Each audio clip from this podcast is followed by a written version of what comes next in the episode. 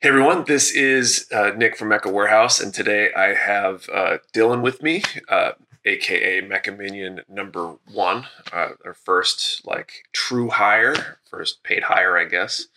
And uh, just like uh, a few weeks ago, we're gonna go back and kind of talk about you know stuff, kind of get you a behind the scenes look, and introduce you to a member of the team here. So, hey Dylan, how's it going? It's going good. I'm trying to figure out what to do with my hands per se. Feels right to have them here, but no, maybe like this feels a little bit better. nice, nice. So obviously, yeah, obviously, I spend a lot of time in front of the camera, and uh, have gotten used to that. But that's, that's not. Oh, I mean, I I stream. I just don't use a camera because I don't know what I would do with myself. it's definitely definitely awkward the first like fifty times. Yeah. So, so let's uh, let's get into it. Get past the awkward part now. Seems to be a theme. Um, so, first question for you is: uh, How long have you been building? Uh, I've been building roughly since like 2010. 2010. Wow. Like one of my first kits was uh the MG Unicorn, Okay. which uh I kind of like cavemanned it. I took my fingers and like twisted every part out, is very stressful when when you're like not even sure what you're doing sometimes. oh man. And like that thing's like scuffed. So some of the parts just don't slide Right. the way they are, but I still have that thing on my shelf. Seems like everybody here, except for like Santana and Kate, have been building longer than me, which is crazy. That's what happens when you're raised on a Toonami and Yeah. you watch like Wing or G Gundam like pop up and you're Right. like, as a kid, you're like, what's that all about? You're right. Because I mean, Western media had didn't really have much. Had like Voltron. I mean, give or take, that's still Japanese in nature, Right. but that and Power Rangers. I Right. don't imagine you really grew up on Power Rangers. I did. Oh, you did? I did. I yeah, yeah, so- Power Rangers is a major influence on my early life. oh, there we go. Yeah. Uh, that's a story for another day. This is about you, not me. Uh, okay, so what got you into Gunpla? Uh, there was actually a few things. Um, so I remember watching Gundam when I was a kid because my dad used to be really into it. So I watched like the original Gundam, Char's Counterattack, Yeah. all the goodies. Um, it wasn't until I got into middle school um, that I came across like the Gundam games again because I forgot all Right. about Gundam because so many other interesting things at the time. Mhm. So like I played Dynasty Warriors Gundam and I'm like, whoa, this this stuff's wild. And I couldn't remember. I started watching it all just started clicking back in my head. Cool. Um, that and just my general love for mecha. So sure. explains also Armored Core. Yeah, yeah. Very cool. Very cool. Speaking of Armored Core, perfect segue. yeah, right. So you, I I asked you to bring in a build. You couldn't decide, so you brought in two. So do you want to Yep. talk about what So- you brought in? one over here, the one on the uh, I guess my left, Nick's right, or left. Never mind, my right, Nick's left. um, is uh, the White Glint from For Answer. So he's a uh, he's a Generation Four Armored Core, Okay. which for Armored Core, uh, they're all built into five generations, and every generation specializes in something different. Okay. So four, they were all solo units with focus on aerial combat. Okay. Um, he normally has something called uh, the overhead booster, which allows him to travel long distances incredibly fast Sure. because they're more grounded in Mhm. earth-based fighters. Um, I mean, the only wild thing they have are like energy swords that pop up real quick and pop out, pop Oh, down, and it takes away from the overall suit's energy. Interesting. Uh, and then the one right next to it is uh, Stargazer Gundam from the one of the Seed spin-offs. Right. And like I was telling Nick earlier, it's actually a exploration suit that's not really made for combat. Uh, it has two pilots in the uh, right in the chest, and the backpack unit is supposed to collect in uh, Yeah. some sort of energy. I think they say it's like cosmic or solar energy, and it condenses it uh, for power for the suit, Okay. which they managed to use for combat in the show for some reason.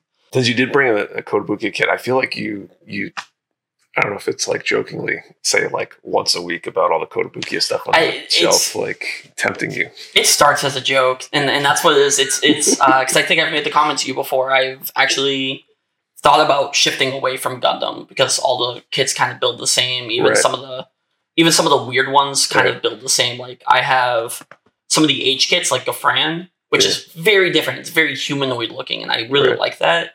But Kotobuki just has some really interesting mecha designs. Right. Uh, obviously the only stopping thing is something like the white glint was like 80 bucks Yeah. and i got that like five years after it was printed Right. so and all the like that's my only stopping point with kotobuki is just that price Yeah. The price point. But you you enjoy the the Kotobukiya builds Yeah. and the quality. like a lot of people complain about white Glint. i don't think it's bad per se i mean my main complaint about it would be like some parts are very prone to popping off uh like in the upper Mhm. thigh like it has this circle Right. that just a little pressure is boop, and it just falls out the side Oh, no. it's it's a weird design oversight and i just don't get it right. Right. Interesting. Take a look at that later. It's less awkward for the camera. Okay. Right. Anyway. Um cool. Let's let's move on then. Uh so what's your favorite Gundam series? I'm sure people are interested in that. Oh, that that one's kind of a loaded question. So it's weirdly enough, it's a bit of a tie for me because um, I really like Unicorn Gundam because I like the uh, the theming of it, like how Banagher doesn't want to fight, and Right. it's very it contrasts very differently compared to the other Gundam Mhm. protagonists. And I really like Build Fighters. it's just a better G Gundam in my opinion. Right. I right. I also love seeing all those custom builds, and now that they're kits, it's Yeah. Build Fighters. it's kind of like good. really neat. yeah, we got I got I hadn't watched it until like this year. I started with my son and then my wife got involved watching it and it's been like one of our things going through the build series are they're a lot of fun.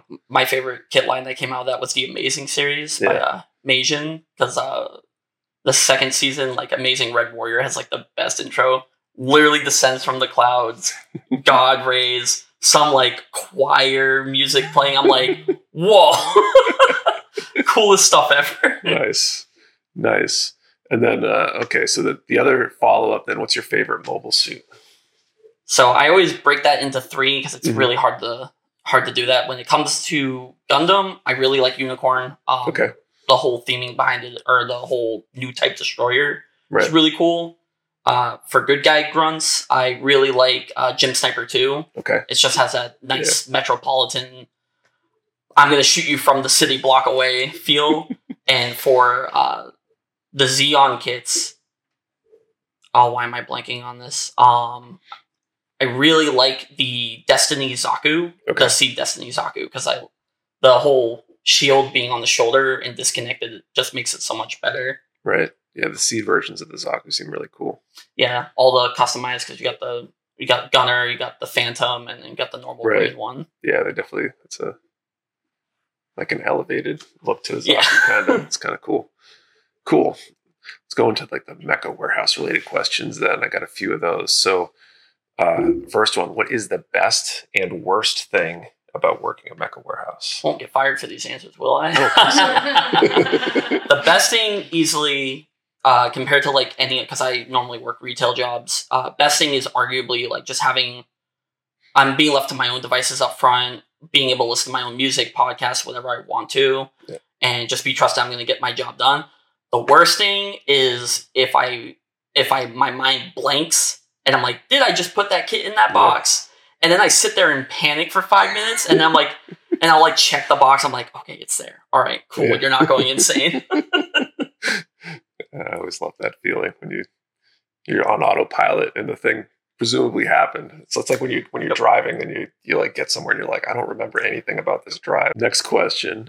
Favorite and least favorite items to pack. I feel like this kind of goes hand in hand with Orion's comment. Yeah. Um, paint's like easily like some of the worst things to pack because Yeah. It's either just a little too tall, you can't really put it on its side, and if you're putting it, if like the box fits everything right, you have to like kind of like cushion it and make sure it's safe. Right. Uh, favorite things kits. Kits Good. you just plop in a box and Right. the rest is history. The only bad things is when it's like, hey, here's 20 items, uh, figure it out, and it's uh, yeah. It you got varying sizes and differences. it makes things harder. It's definitely like the hardest part about packing generally is those large orders with lots of different size shaped things and trying to figure out the Tetris to make them all fit. Yeah. one last question I've got prepared is uh, what's the best new thing you've learned about Gunpla since starting here? listening to Orion go on and on and on and on about painting and whatnot, that's kind of the big things. That's always been my biggest hurdle. Like, um, I did the Zaku half cannon. Mhm. I did that with the Gundam markers um, because that's comfortable for me. It's a set paint. I don't have Sure. to worry about a lot. But the whole uh, like spray painting and stuff like that has Yeah. listening to at least you and Orion talk about it has definitely made me a little more confident to eventually try it. I just don't Right. want to try it on some of the kits I that I struggle to find for the longest time. Absolutely. Absolutely. Yeah, I think that's that's one of those things. I think being in a community, whether that's having local friends, maybe it's being online with people, but talking with people, doing the things that you want to do makes it so much easier than just like feeling alone trying to figure stuff out. Like when you hear people talking about what they're doing, it's like, oh, okay, like this this is normal. It's doable. It's Yeah. not some crazy, crazy uh, thing. yeah, I'm not. I'm not talking to a brick wall. Like this person actually kind of gets it a little bit. Yeah, Yeah, yeah, no, that's really really cool. Cool. So I think that's what I got for questions. Kind of like last time when I sat down with Orion. If you've got uh, questions, maybe for Dylan, if I get a chance to sit down with Dylan again uh, in the future, that you would you'd like to to ask him or you think would be a good question for a future follow up interview, post those down in the comments below.